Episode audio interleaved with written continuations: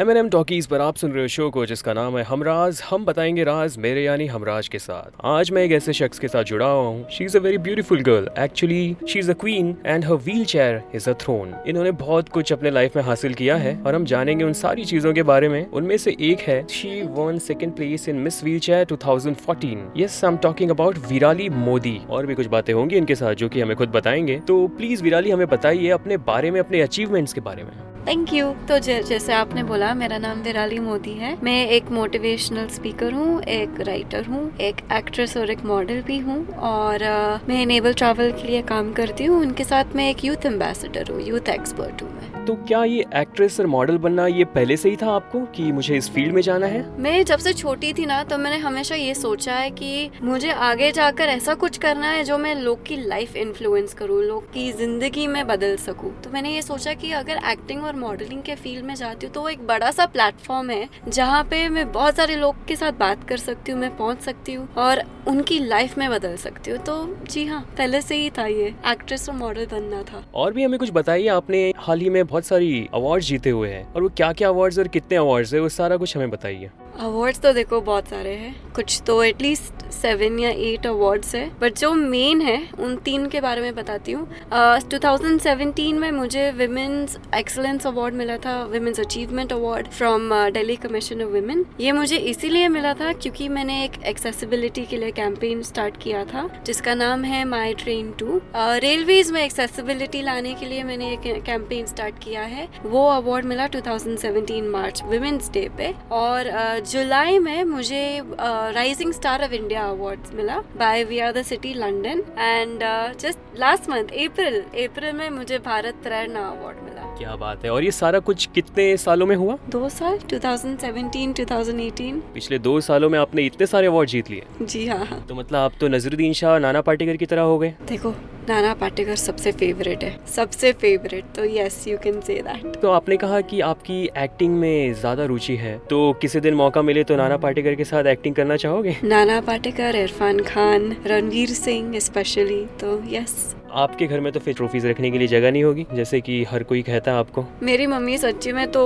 वो परेशान हो गई है कहाँ पे रखूँ? एक पूरा सा शेल्फ बनाया है वो आधा फुल हो चुका है आधा से ज़्यादा। दीवार पे भी जगह नहीं है अभी। सारे प्लेक्स लगाई है दीवार पे जगह नहीं है तो वो खुद परेशान हो रही है की मैं कहाँ पे रखू ये सब। चलो बना देंगे जगह और क्या। हाँ जगह तो अभी काफ़ी और बनानी पड़ेगी अब ये तो शुरुआत ही थी। सेकेंड प्लेस आप आई थी मिस व्हील चेयर टू में। इस जर्नी के बारे में बताइए। तो जैसे मैंने बोला मुझे बचपन से शौक था कि मॉडलिंग या एक्टिंग में। लेकिन मैं जब भी डिसेबल्ड हो गई थी ना, तभी ये शौक मेरा मतलब चला गया था कि अगर मैं पार्टिसिपेट करूँगी भी या मैं आगे बढ़ूँगी तो लोग कैसे देखेंगे? किस नज़रिया से देखेंगे मुझे? तो जब भी मुझे पता चला 2014 में ये मिस व्हीलचेयर इंडिया पैजेंट के लिए तो आई वॉज़ वेरी डिसहार्टेंड कि मुझे पार्ट लेना चाहिए या नहीं लेना चाहिए। अगर लूँगी तो लोग कैसे देखेंगे, लोग कैसे रिएक्ट करेंगे? तो फिर मैंने मम्मी पापा से बात की तो वो लोग बोले कि लोग क्या कहेंगे, लोग क्या सोचेंगे? वो सब भाड़ में गया। तुम अपने बारे में सोचो, तुम्हें क्या करना है, वो तुम सोचो और तुम आगे बढ़ो। तो मैंने पार्ट लिया, मुझे पता चला, एक फ्रेंड से ही पता चला एक्चुअली वो भी व्हील चेयर पे है। उनसे मुझे पता चला कि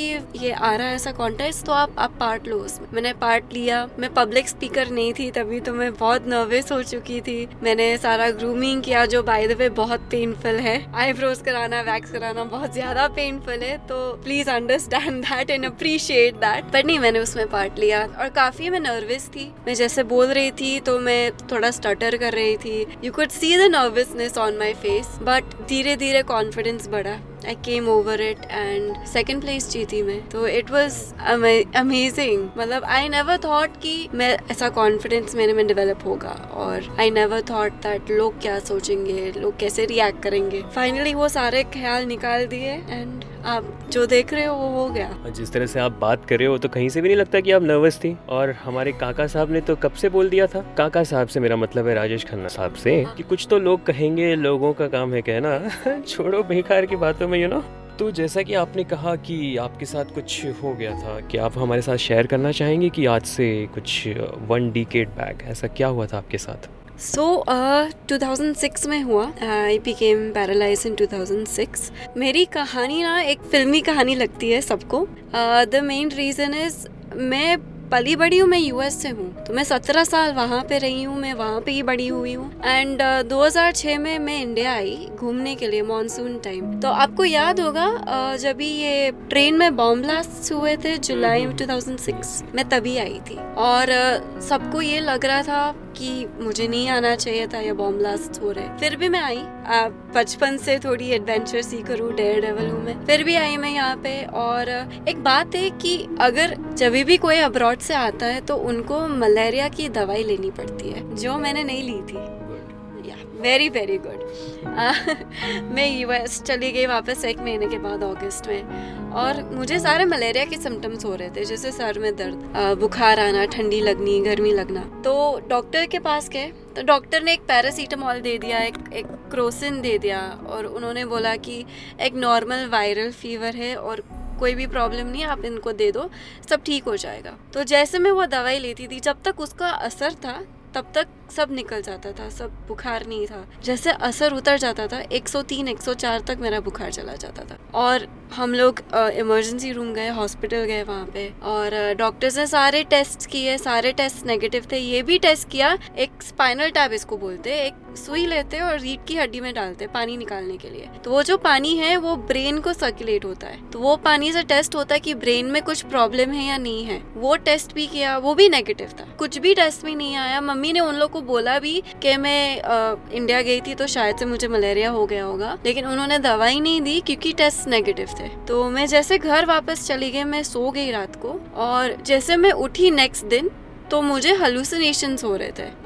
जैसे मैं मैं पहचान नहीं पाई मेरे मम्मी पापा को। तो मेरी मम्मी ने मुझे उठाया। तो मैं एकदम शॉक हो गई कि मैं मैं कहाँ पे आ गई हूँ? मुझे खुद को नहीं पता मैं अपने घर पे हूँ। मैंने मम्मी को बोला कि, तू मुझे छोड़ दे मेरे घर पे, तू मुझे यहाँ पे क्यों लाई है? तो बोला, बेटा, मैं तेरी मम्मी हूँ। मैंने बोला, मेरी मम्मी मेरे लिए मर गई है। मेरी मम्मी ज़िंदा ही नहीं है। तो तू मुझे यहाँ पे कैसे लाया? यू यू किडनैप्ड मी तो मम्मी तो ऑब्वियसली शॉक्ड हो गई। मम्मी ने बोला, ठीक है, तू सो जा। तू जैसे उठती है, मैं तुझे तेरे घर पे छोड़ देती मैं सो गई। पाँच मिनट के अंदर मेरी नानी आती है। मेरी नानी ने मुझे उठाया। सब नॉर्मल मुझे मुझे मतलब याद भी नहीं है कि ऐसा मैंने बोला है। तभी मम्मी ने बोला कि, ठीक है, इसको डॉक्टर के पास लेके चलते जैसे मैं उठी, मैं चल नहीं पा रही हूँ ठीक से। मैं ऐसे चल रही हूँ जैसे मैंने बहुत सारा पिया है। एंड आई प्रॉमिस यू मैंने नहीं पिया था। आई प्रोमिस दैट लेकिन ऐसे में चल रही थी और मैं वॉशरूम जा रही हूँ तो मैं वॉशरूम नहीं जा पा रही हूँ। आई के नॉट पी आई के नॉट यूरिनेट तो मम्मी ने तुरंत मुझे डॉक्टर के पास लेके गए, वो लोग ने सारा टेस्टिंग किया वापस, बड़ी हॉस्पिटल में ट्रांसफ़र किया और वहाँ पे उन लोग ने एमआरआई स्कैन किया ब्रेन का और स्पाइन का स्कैन किया और उन लोग को लगा कि गले में, गले के पीछे सर्वाइकल लेवल में कुछ शेडो है। तो वो लोग स्पाइनल टैप के लिए वापस से लेके गए। जैसे वो स्पाइनल टैप किया, मैं मैं पलट के सो रही थी, उन लोग ने सीधा सुलाया, मुझे फीट आने लगी। इतने ज़ोर से फीट आई, मुझे मेरा ब्लड प्रेशर ऊपर चला गया। इतना हाई हो गया था कि मुझे उल्टी हो गई। उल्टी हुई तो आधे लंग्स में चली गई, आधे बाहर निकल गई। तो मेरा सांस लेना बंद हो गया रेस्पिटरी अरेस्ट सांस लेना बंद हो गया तो कार्डियक अरेस्ट भी हो गया। मेरा हार्ट बंद। तो मैं सात मिनट तक डॉक्टर्स ने डिक्लेयर डेड कर दिया। I was declare dead for seven minutes और एक ऐसी बात है कि अगर बॉडी को ऑक्सीजन नहीं मिलता है तीन मिनट के लिए तो वो बंदा चला जाता है। वो बंदा ज़िंदा नहीं रहता। उन लोग ने शॉक दिया हार्ट को। तीन बार दिए और तीसरी बार फाइनली थोड़ी सी हार्ट बीट वो लोग ला चुके। लेकिन ब्रीदिंग नहीं ला पाए। तो मुझे वेंटिलेटर पे रखा लाइफ सपोर्ट पे। तो मतलब एक ट्यूब डालते हैं गले मुँह में से लंग्स तक। वो रात को मैं होश में आ गई। नेक्स्ट डे उन लोग ने वापस स्पाइनल टैप किया और मैं कोमा में चली गई। मैं तेईस दिन तक कुमा में थी और वहाँ पे उन लोग ने दो बार वापस से डिक्लेयर डेड किया। मतलब three times I was declare dead कुछ ना कुछ हो रहा था मेरे साथ बट अपने आप ही सब ठीक हो रहा था। जो डॉक्टर्स कोशिश कर रहे थे, उसे कुछ नहीं ठीक हो रहा था।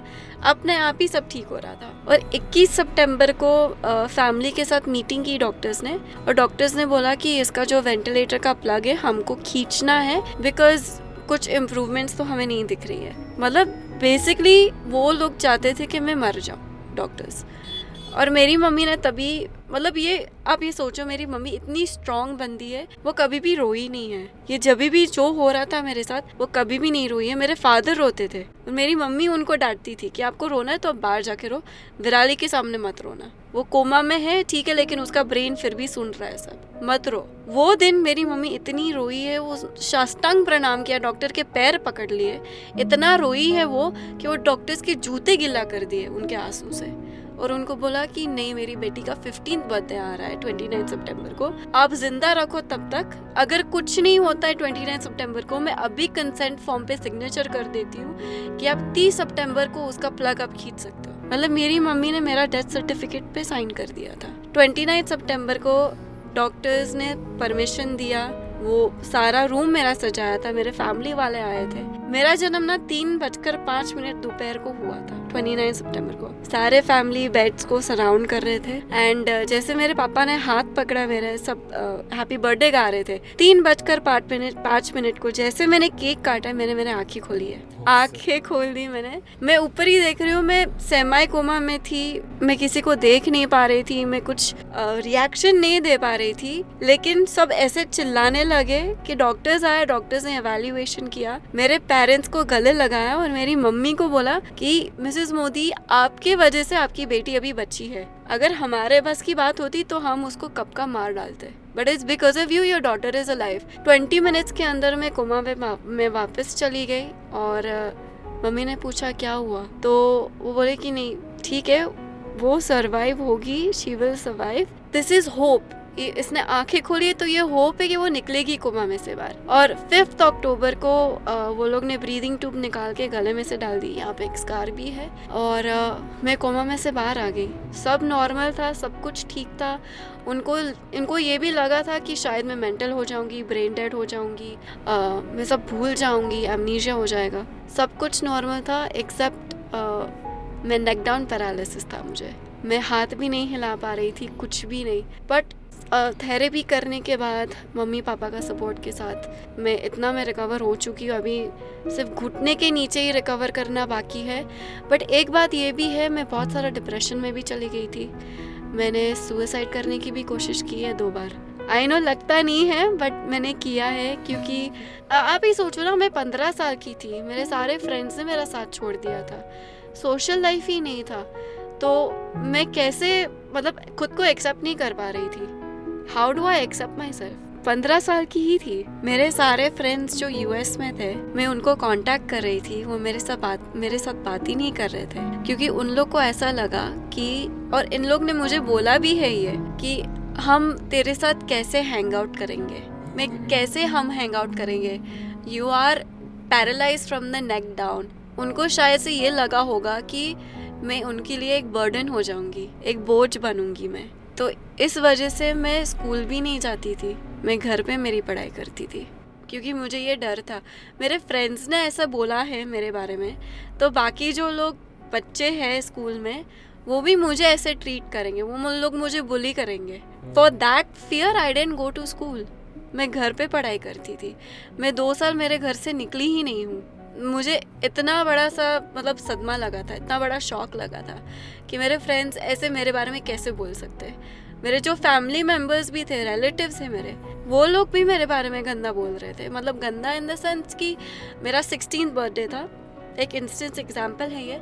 सिक्सटीन बर्थडे था। अब आप जानते हो यूएस में फुल एक्सेसिबिलिटी फुल सुविधा मिलती है वहाँ पे। वो लोग ने सिक्सटीन बर्थडे हमारे पूरे फैमिली के साथ हमने मनाना था। एक कैबिन बुक किया था। वहाँ पे एक्सेसिबल कैबिन्स भी मिलते हैं। लेकिन फैमिली शायद भूल गई होगी कि मैं व्हील चेयर पे हूँ। एक्सेसिबल कैबिन नहीं बुक किया। तो एवरी लेवल पे स्टेयर्स थे। तो मेरे चाचा, चाची वो लोग हेल्प करते थे मेरा व्हील चेयर उठाते थे। फाइनली इनके मुँह से मैंने सुना, मेरे पीठ पीछे बोलते थे यार, विराली साली कितनी मोटी है। और तभी मैं स्टेरॉइड्स लेती थी क्योंकि इन्फ्लेमेशन था स्पाइन पे। तो उसको रिड्यूस करने के लिए स्टेरॉइड्स लेती थी। तभी मेरा वेट कुछ होगा नाइन्टी किलोज जितना। वाटर वेट था पूरा। तो वो लोग उठाते थे व्हील चेयर तो बोलते, यार साली विराली कितनी मोटी है। उसको उठाना पड़ता है। इसके वजह से मेरी पीठ में, मेरे कमर में दर्द हो रही है। कोई ऐसा थोड़ी बोलता है। किसी को बोलना भी नहीं चाहिए। ऐसा बोला तो इसके वजह से मैं एक कमरा था, मैं वहाँ पे कमरे में भी रहती थी। मैं बाहर ही नहीं निकलती थी। और मेरे जितने भी कज़न्स थे, वो लोग आते थे मुझे मिलने के लिए, मेरे साथ खेलने के लिए। तो मेरी चाचिया, वो लोग ऐसे बोलते थे, अरे, फिराली के साथ मत खेलो। अगर आप फिराली के साथ खेलोगे ना तो आप भी डिसेबल्ड हो जाओगे।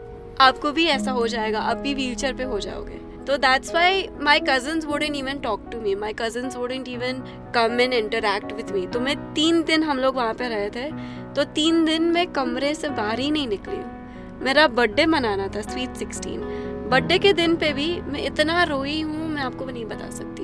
मैं मैं एक्सप्रेस नहीं कर पा रही। मैं इतना रोई हूँ, किसी ने मुझे विश भी नहीं किया था मेरे बर्थडे पे दिन बर्थडे के दिन पे।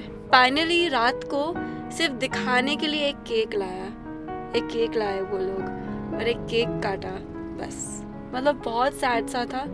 तो तभी भी मैंने मम्मी को बोला था, मेरे पेरेंट्स को मैंने बोला, मुझे नहीं जीना है, मुझे मरना है। I don't want to live कोई कोई मतलब I don't have a right to live मुझे ऐसा लगा था कि मेरा कोई हक नहीं है जीने का।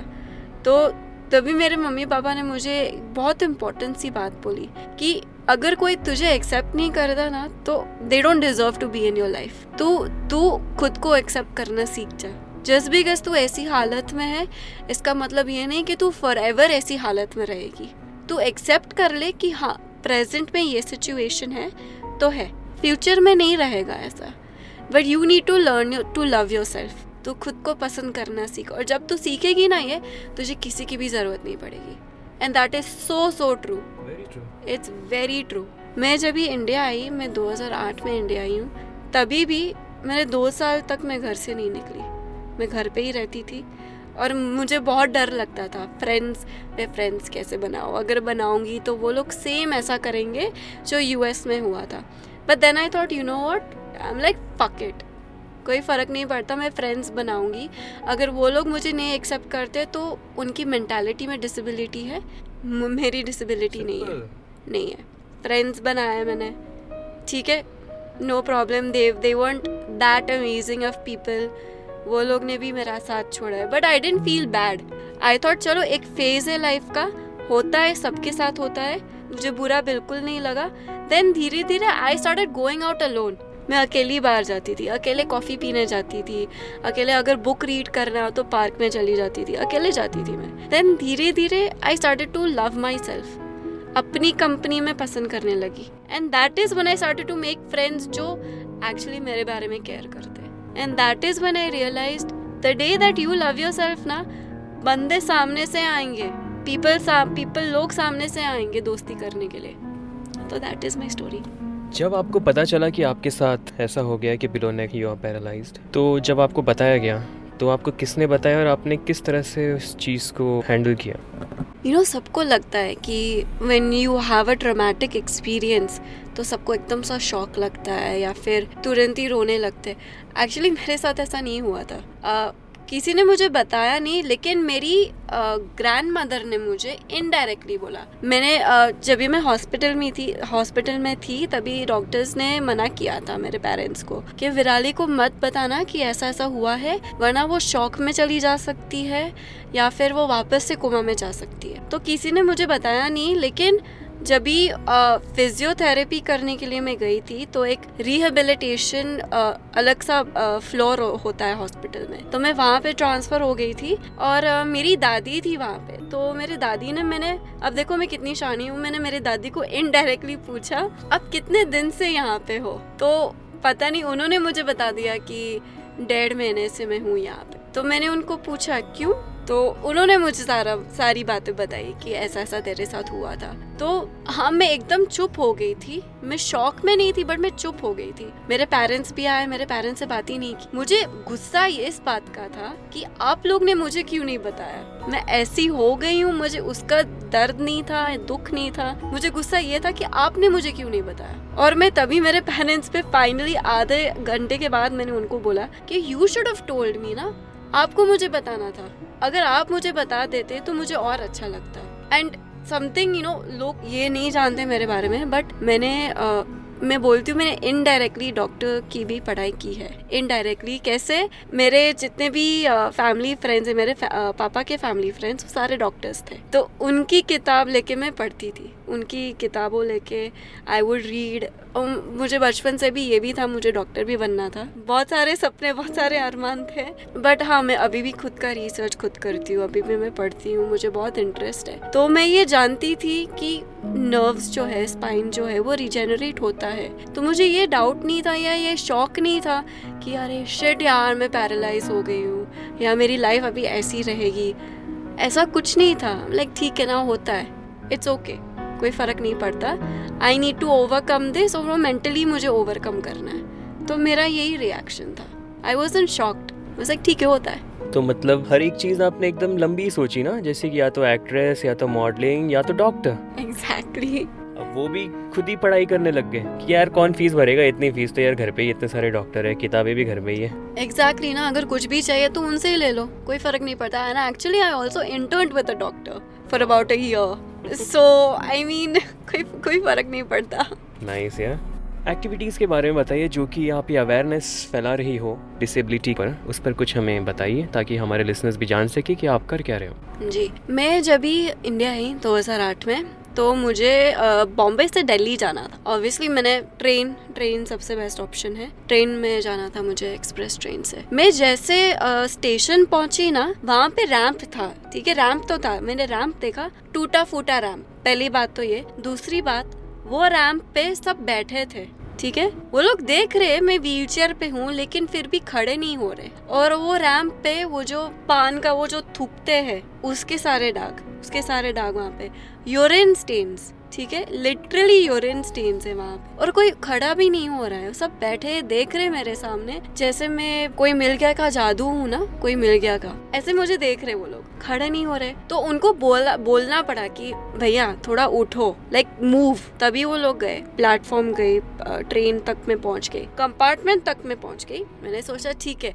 अभी तो पक्का सा रैंप होगा यहाँ पे या फिर कोई लिफ्ट वाला सिस्टम होगा? नहीं था। मेरे पापा अभी भी यूएस में है, तभी भी यूएस में थे। मैं और मेरी मम्मी थी यहाँ पे। हम थे यहाँ पे। तो मेरी मम्मी कुलीस को बुलाने गई, पॉटर को बुलाने गई और पॉटर को तभी बोला कि मेरी बेटी को उठाना है और उठा के सीट पे बिठाना है तो आप मदद कीजिए। तो वो लोग मेरे सामने ऐसे देख रहे थे जैसे मैं लगेज हूँ, जैसे मैं सामान हूँ। अच्छा कैसे उठाना है? गंदी नज़र से देख रहे हैं। और मैं देख रही हूँ उनकी आँख। और वो मेरे फादर की उम्र के, मैं पिताजी की उम्र के सामने ऐसे गंदी नज़र से देख रहे हैं। ठीक है, नो प्रॉब्लम। सबका होता है देखते रहते हैं नो प्रॉब्लम उठाया उन लोग ने एक बंदे ने आ, मेरे पैर घुटने से मुझे पकड़ा और एक दूसरे बंदे ने पीछे आके शोल्डर्स के नीचे से ऐसे उठाया मुझे। उठाया तो उठाया, वो भी ठीक है। और जो स्टेयर्स है अंदर कंपार्टमेंट में जाने के लिए, वहाँ पे वो चढ़ गया और एक दूसरा बंदा वहाँ पे जिन्होंने घुटना पकड़ा था, वो बैठ गया और वो जो ऊपर से पकड़ा था, वो बंदे ने मुझे उसकी गोदी में बिठाया। और वो जब भी अंदर चला गया तो उसने वापस से मुझे उठाया। ऐसे उठाया कि उसने उसके हाथ मेरे सीने पे लगा दिया। लगाया तो लगाया ठीक है गलती होती है नो इश्यू अबाउट इट लेकिन ऐसे मोशंस कर रहा था the way that he was touching me बहुत इनअप्रोप्रिएट वे से टच कर रहा था। मुझे ये भी लगा ठीक है होता है। गलती सबसे होती है नो डाउट नो प्रॉब्लम ये क्या गलती थी? दैट इज़ वॉट ना बार बार करना एक बार करना ठीक है उसको गलती बोलते दूसरी बार करना उसको भी गलती बोलते चार पाँच छह बार उसको गलती बोलते उसको गलती नहीं उसको जानबूझ के बोलते डिस्कस्टिंग है। हम लोग अंदर कंपार्टमेंट में गए। मैंने कुछ नहीं बोला। मैं चुप हो गई। इसके वजह से, क्योंकि आई वॉज़ स्केर्ड अगर मैं कुछ बोलूँगी इसको तो वो मुझे नीचे गिरा देगा। अगर नीचे गिराएगा तो मुझे कौन उठाएगा वहाँ से? और जो भी लोग अंदर थे आई किड यू नॉट सब देख रहे सब देख रहे ये बंदा क्या कर रहा है? लेकिन कोई कुछ नहीं बोल रहा है। पिन ड्रॉप साइलेंस है वहाँ पे। मुझे ये लगा, इस साल ऐसे चूते लोग को शर्म नहीं आती है क्या? ऐसे देख रहे हैं मेरे सामने, सब देख रहे हैं, सब कोई कुछ भी नहीं बोल रहा है। वो बंदा, वो दो बंदे मुझे वहाँ पे बिठा देते आँख में आँसू है, फिर भी मैं उनको थैंक यू बोल रही हूँ, क्योंकि मैं कुछ नहीं बोल सकती। अगर मैं कुछ बोलती तो क्या होता? ये सोच के मैंने कुछ नहीं बोला। और ये एक बार नहीं, ये तीन बार इन टोटल हुआ है बॉम्बे से। हम लोग सोचते हैं कि ठीक है दिल्ली है it is the rape central of India ये दिल्ली में नहीं हुआ, ये बॉम्बे में तीन बार हुआ है मेरे साथ। कुछ नहीं बोला। अभी तक मैंने कोई भी एफआईआर या कुछ नहीं फ़ाइल किया क्योंकि मुझे उनका नाम नहीं पता। मैं क्या करती? कुछ नहीं बोला मैंने, ठीक है। मैंने तभी ना मम्मी को भी नहीं बताया था। फाइनली 2016 में जब ही disability rights bill finally pass हुआ, तभी मैंने मेरी आवाज़ उठाई बिगेनिंग ऑफ़ 2017 तभी I decided that you know what अभी गवर्नमेंट सुन रही है this is the right time to do something मैं I am very neutral about politics में अभी भी क्लियर कर देती हूँ जस्ट बिकॉज़ सर नहीं मोदी, इसका मतलब ये नहीं है कि मैं भक्त हूँ। But I am very neutral about politics but that was the right time because at that point in time everyone was talking about disability rights कि जो लोग डिसेबल्ड हैं, उनको क्या सुविधा चाहिए। तभी मैंने मेरी आवाज़ उठाई। मैंने कैंपेन स्टार्ट किया है, जिसका नाम है hashtag my train too तो इसमें मैंने एक पटिशन डाला है change dot O R G पे, जहाँ पे टू लैख से ज़्यादा साइनर्स है जो लोग सपोर्ट कर रहे हैं। और मैंने केरला में छह स्टेशन को फुल्ली एक्सेसिबल बना दिया है। ट्रेन भी। और कैसे गवर्नमेंट के साथ नहीं अकेले के दम पे खुद के दम पे मैंने बनाया। पोर्टेबल रैम्प्स और छोटी सी व्हील चेयर लेके। और खर्चा कितना आया पता है? कुछ भी नहीं। सब स्पॉन्सर्स टेन थाउज़ेंड भी नहीं टेन थाउज़ेंड रुपीज़ भी नहीं। ये इतना सिंपल सा एवेन्यू है, इतना सिंपल इम्प्लीमेंटेशन है। अगर आपको रेनोवेट नहीं करना है आपका स्टेशन रेनोवेट नहीं करने हैं ट्रेन को, आप आराम से इसको प्रोवाइड कर सकते हो। और जो कोई भी बंदा है, जो व्हील चेयर पर है या फिर जो ठीक से नहीं चल पाता है, यार बंदा तो छोड़ो डिसेबल तो छोड़ो, जो बुज़ुर्ग है, वो नहीं चढ़ पाते, वो नहीं स्टेज नहीं क्लाइम कर पाते, उनके लिए भी ये सुविधा अवेलेबल है। ईजी है ईजी इम्प्लीमेंटेशन है। तो ये तो मैं कर ही रही हूँ। दूसरा भी एक है, जिसका नाम है रैम्प माई रेस्टोरेंट जो इनेबल ट्रैवल का इनिशिएटिव है, जिस कॉपरेट के लिए मैं काम करती हूँ अभी। तो मैंने एटलीस्ट कम से कम thirty to forty five restaurants Bombay में मैंने खुद ऑडिट किया है। जोमेटो पे एक ऑप्शन uh, है फ़िल्टर है जिसपे आप सिलेक्ट कर सकते हो। व्हील चेयर एक्सेसिबल या डिसेबल फ्रेंडली तो ये जितने भी रेस्टोरेंट्स है वो जोमेटो पे मार्केट किया गया है कि वो लोग डिसेबल फ्रेंडली है या व्हील चेयर एक्सेसिबल एक्सेसिबल है। ये सारे रेस्टोरेंट्स में से सिर्फ़ पाँच ऐसे रेस्टोरेंट्स हैं जो एक्चुअली व्हील चेयर एक्सेसिबल है। ओनली फाइव रेस्टोरेंट्स आप सोचो, ये गलत मार्केटिंग हो रहा है। तो अभी ये जो पटिशन हमने डाला है, इस पे कम से कम एटी थाउज़ेंड सपोर्टर्स है इस पे। और हम सारे रेस्टोरेंट्स को बोल रहे हैं कि भैया, एक रैम्प बना दो। क्योंकि due to the numbers are way off they are saying कि 27 मिलियन पीपल है। कोई लोग बोल रहे हैं कि 2 percent of India's population is disabled कोई लोग ये बोल रहे हैं कि 50 मिलियन पीपल है जो डिसेबल्ड है। नंबर्स तो वे ऑफ़ है, लेकिन हाँ ये हकीकत है कि देर आर अप्रोक्सीमेटली 27 मिलियन जो डिसेबल्ड है इंडिया में। कोई दिखता क्यों नहीं है? कोई दिखता नहीं है। वाई क्योंकि रेस्टोरेंट्स एक्सेसिबल नहीं है पब्लिक प्लेसेस एक्सेसिबल नहीं है, कुछ भी एक्सेसिबल नहीं है इंडिया में। और जब भी रेस्टोरेंट्स में जा रहे हैं ओनर्स को मैं पूछ रही हूँ कि भैया, अभी तो मैंडेटरी है रैम्प बनाना अभी तो मैंडेटरी है तो आपने रैम्प क्यों नहीं बनाया? पता नहीं, पता है वो लोग क्या बोलते हैं? वो लोग ऐसा बोलते मैडम, आप जैसे लोग तो आते नहीं हो तो हम रैम्प बना के क्या करें? अरे भैया, आप रैम्प बनाओगे तो लोग आएँगे ना। सिंपल सी बात है this is a vicious circle तो this is the only message that I want to tell people अगर आप कहीं पे भी जा रहे हो आप रेस्टोरेंट्स uh, में जा रहे हो आप क्लब में जा रहे हो आप पब में जा रहे हो wherever you are going अगर वहाँ पे रैंप नहीं है पोर्टेबल रैंप पोर्टेबल रैंप भी नहीं है तो आपको आपकी आवाज़ उठानी चाहिए। आप बोलो भैया रैंप बना दो मैंडेटरी है अभी तो लॉ में आ गया है। अभी तो फाइन भी लगती है, लेकिन इम्प्लीमेंटेशन नहीं हो रहा है। दैट इज़ द प्रॉब्लम आप रैम बनाओ, क्योंकि अभी अभी आपको ज़रूरत नहीं लगेगी। लेकिन भगवान ना करे, कुछ भी हो सकता है, आप व्हील चेयर पे भी आ सकते हो या आप बूढ़े हो जाओगे, तभी भी आपको हो सकता है कि आपको यूज़ करनी पड़े। तो ठीक है, अभी आपके लिए नहीं, लेकिन शायद से फ्यूचर में आपको लगे, उसकी ज़रूरत लगे। तो आप अपना फ्यूचर सिक्योर करो ना, हमारे लिए नहीं तो कम से कम आपके लिए। आपका फ्यूचर सिक्योर करो। बना दो रैम्प मैंडेटरी है। ये तो आपने सही कहा, क्योंकि रैम्प तो बनाना ज़रूरी है, और उनका कोई बोलने का ऐसा मतलब राइट है ही नहीं कि भाई आप जैसे लोग यहाँ आते नहीं है। You can have filed a case right there फिर तब उन्हें पता चलता है कि भाई क्या करना ज़रूरी है। और सेकेंड चीज़, जैसे कि आपने कहा कि आपने ये जो पेटिशन थी change dot O R G में डाली हुई थी, हमने ये भी सुना है कि जब आपने यहाँ पर साइन इन कराया लोगों से, आपने जब अपनी आवाज़ उठाई तो काफ़ी सारे लोग थे जिसने कि आपको इस शेम भी किया कि आप ये किस तरह की बातें कर रहे हो। तो वो क्या बातें हुई थी? तो मैंने जब ये पिटिशन स्टार्ट किया, पहली बात तो ये थी कि मैंने अपने पेरेंट्स को पूछा कि मुझे इसके बारे में आवाज़ उठानी है। तो पेरेंट्स ने तो सपोर्ट किया, लेकिन मैंने बोला, अरे बट मम्मी, पापा, मैं ये करूँगी तो लोग क्या कहेंगे? ये जो हमारी सोसाइटी में ये जो फ्रेज है ना, लोग क्या कहेंगे? That is so like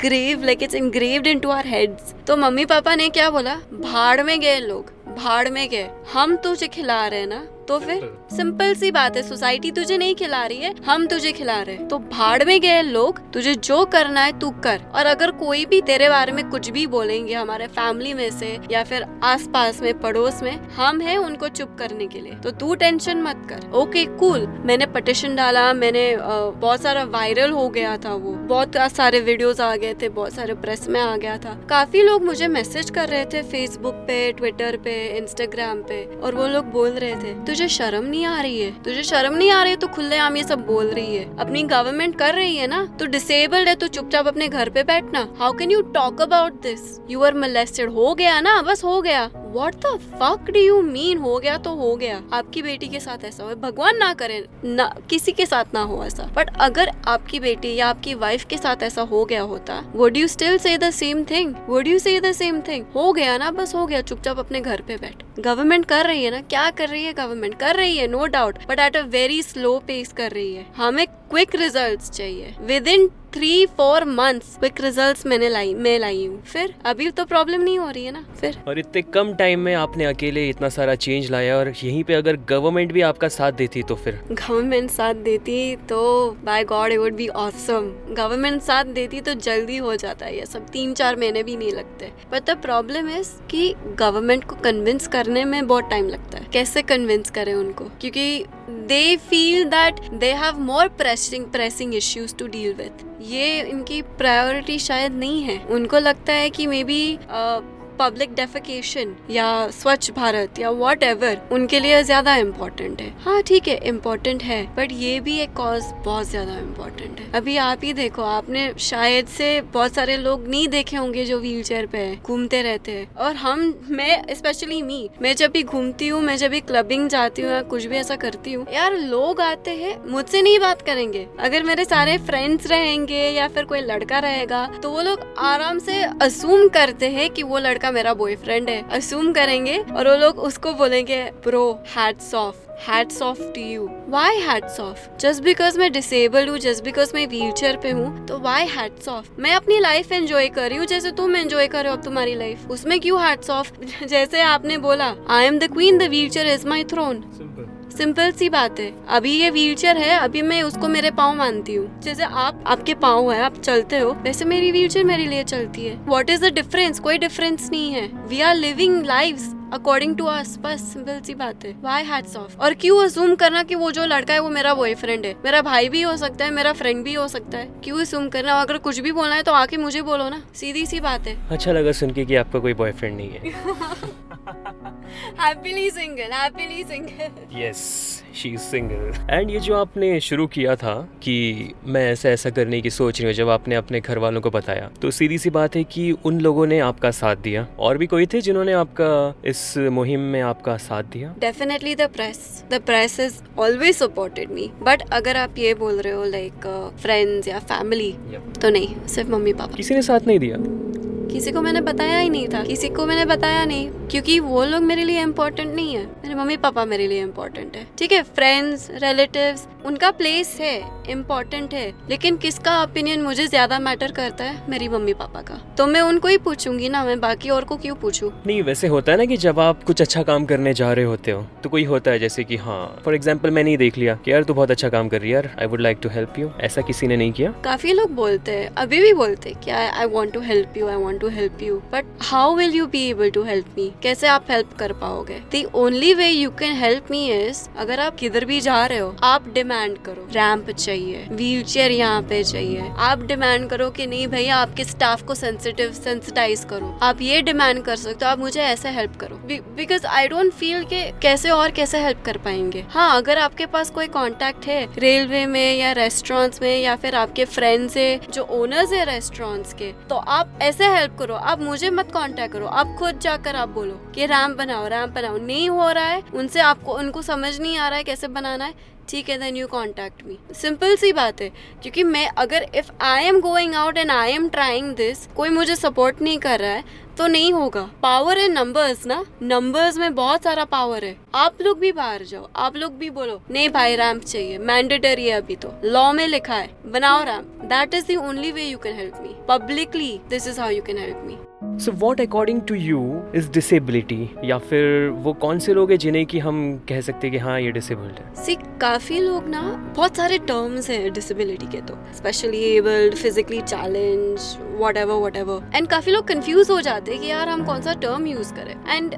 sometimes ना आई फील कि dude acknowledge the elephant in the room disability है डिसेबल्ड है बंदा तो उसको डिसेबल्ड ही बोलो। या फिर पर्सन विद डिसेबिलिटी बोलो। बट अगर आप ये पूछ रहे हो कि हम किसको बोल सकते हैं डिसेबल्ड है? रेपिस्ट्स मर्डर्स किडनैपर्स मोलेस्टर्स आप इनको डिसेबल बोलो ना। या फिर इन लोग को भी आप डिसेबल बोल सकते हो जिनकी सोच बहुत छोटी है। इनको भी आप डिसेबल बोल सकते हो। Why did you choose to become a motivational speaker? The thing is, I didn't choose it. मैंने नहीं चूज़ किया था।